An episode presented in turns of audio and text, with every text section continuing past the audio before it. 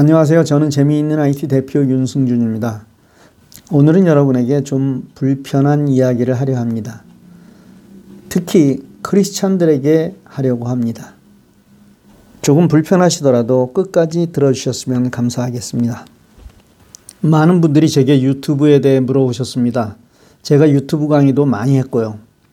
대부분은 유튜브가 돈이 된다는 생각 때문이었습니다. 그런데 실상을 알고 보니 그건 말도 안 된다는 사실을 깨닫고 대부분 시작도 하지 않으셨습니다. 그렇습니다. 언론이 다섯 살짜리가 빌딩을 샀다느니 하는 데만 초점을 맞추니 그런 현상이 일어난 것입니다. 일생을 외길을 걸어오신 분들이 많습니다. 특히 목회를 오래 하시고 은퇴하신 목사님들의 경우가 그렇습니다. 아직 하시고 싶은 이야기들이 많습니다. 솔직히 지금은 아주 정제된 정말 중요한 이야기를 할 자신도 있습니다. 그런데 원고를 써도 책을 만들어준다는 출판사는 없습니다. 유튜브를 하자니 엄두가 나지 않습니다. 그렇다면 팟캐스트를 하시면 어떨까요? 저처럼 생각날 때마다 원고를 쓰고 그것을 읽어 녹음 파일만 만들면 끝나는데 말입니다. 동영상을 찍으려면 무언가를 해야 하고 또 편집을 해야 하는 그런 번거로움 말고 아주 쉽게 내가 하고 싶은 말을 들려주는 방법이 바로 이 팟캐스트입니다. 장비도 필요 없습니다. 스마트폰 하나로도 충분하지만 굳이 필요하다면 20불 정도 하는 핀 마이크 하나면 됩니다. 어떠신가요? 많은 목사님들이 유튜브를 합니다. 특히 이번 코로나 사태로 인해 교회 크기에 관계없이 모든 목사님들이 유튜브를 시작하셨습니다. 처음에는 어려울 거라 생각하셨지만 정말 아무것도 아니구나 하는 생각이 드셨을 것입니다. 그런데 그렇게 만든 동영상을 보는 사람은 거의 없습니다. 본교회 교인 외에는 알릴 방법도 없고 또 하지도 않기 때문입니다. 그 원인은 유튜브만 시작하면 많은 분들이 알아서 찾아오실 것이라는 착각 때문인 것입니다. 복음을 전하는 방법이 설교에만 있을까요?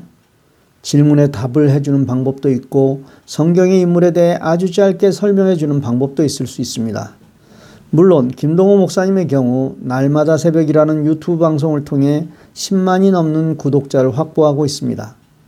유명 연예인들의 수백만에 비하면 아무것도 아니지만 아마 기독교계에서는 신천지와 같은 이단을 빼고 개인으로는 가장 많은 독자를 가진 목사님일 것입니다. 그러나 누구나 김 목사님이 되진 못합니다.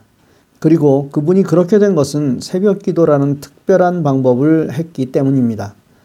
환경으로 인해 새벽 기도를 가지 못하는 분들이 그 방송을 통해 새벽 기도라는 방법을 택하고 있기 때문입니다. 물론 알리는 것이 중요합니다. 그리고 그 알리기 전문가가 바로 접니다. 그래서 여러분께 제안합니다. 설교 말고 다른 방법으로 복음을 전하기 원하시는 분들은 팟캐스트를 해보십시오. 내 소소한 일상을 나누며 간단하게 이야기를 풀어나가는 방법도 그중 하나입니다. 대신 길지 않아야 합니다. 처음에는 5분, 10분이 좋습니다. 그래야 듣습니다. 요즘 같은 상황에서는 예배를 드리는 것이기에 온라인으로 예배 실황을 중계하며 같이 드리지만 이 사태가 끝나면 그 방식은 어느 정도 규모를 갖춘 교회에서는 사라질 것입니다. 온라인 방송을 계속하면 성도들이 모이는 예배에 참석하지 않을 가능성이 커지기 때문입니다. 그렇지만 설교는 잘 편집하여 올릴 것입니다. 우리는 일반적으로 설교를 본다고 하지 않습니다. 설교는 듣는다고 합니다. 따라서 설교를 꼭 동영상으로 만들 이유가 없습니다. 아니, 그렇다 하더라도 오디오만 따로 뽑아 오디오 파일로 만들 필요가 분명하게 있습니다. 설교를 꼭 들어야 할 사람들은 대부분 일을 하는 분들입니다. 그런데 그들이 설교를 들을 수 있는 기회는 언제일까요?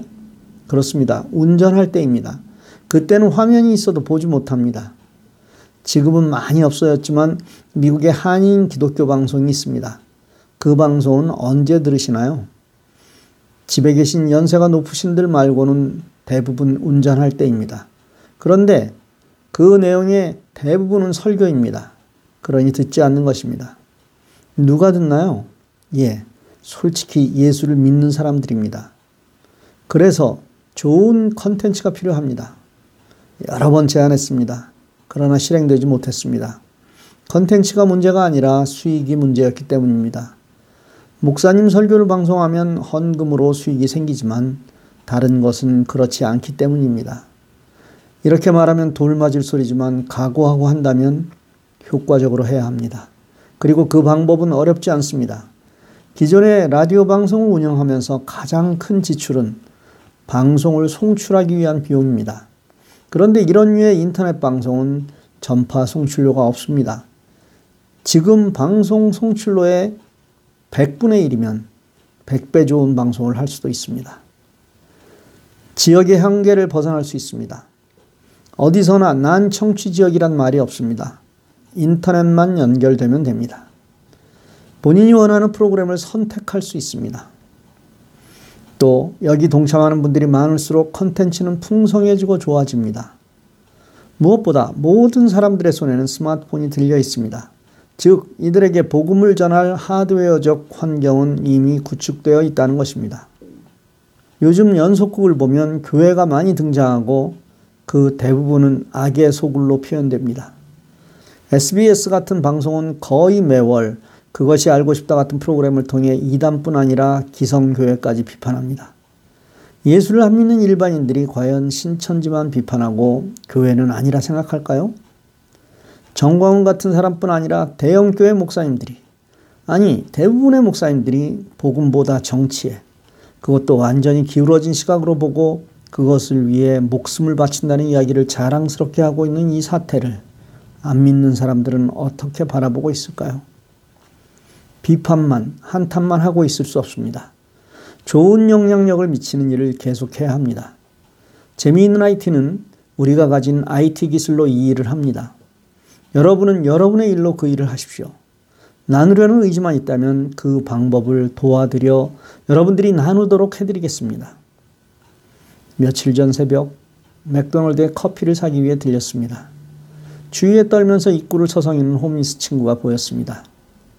4불에 두 개 하는 에그 소시지 머핀을 사서 손에 들려주었습니다. 따끈한 머핀을 받아든 그 친구는 너무 감사한 표정이었습니다. 그런데 아시죠? 누가 더 기뻤는지 말입니다. 이야기가 길어져서 죄송합니다. 그리고 또 어떤 면에서는 불편하게 해드려서 죄송합니다. 도움이 필요하시다면 언제든 연락 주십시오. 제 전화는 909-971-7720, 909-971-7720입니다. 감사합니다.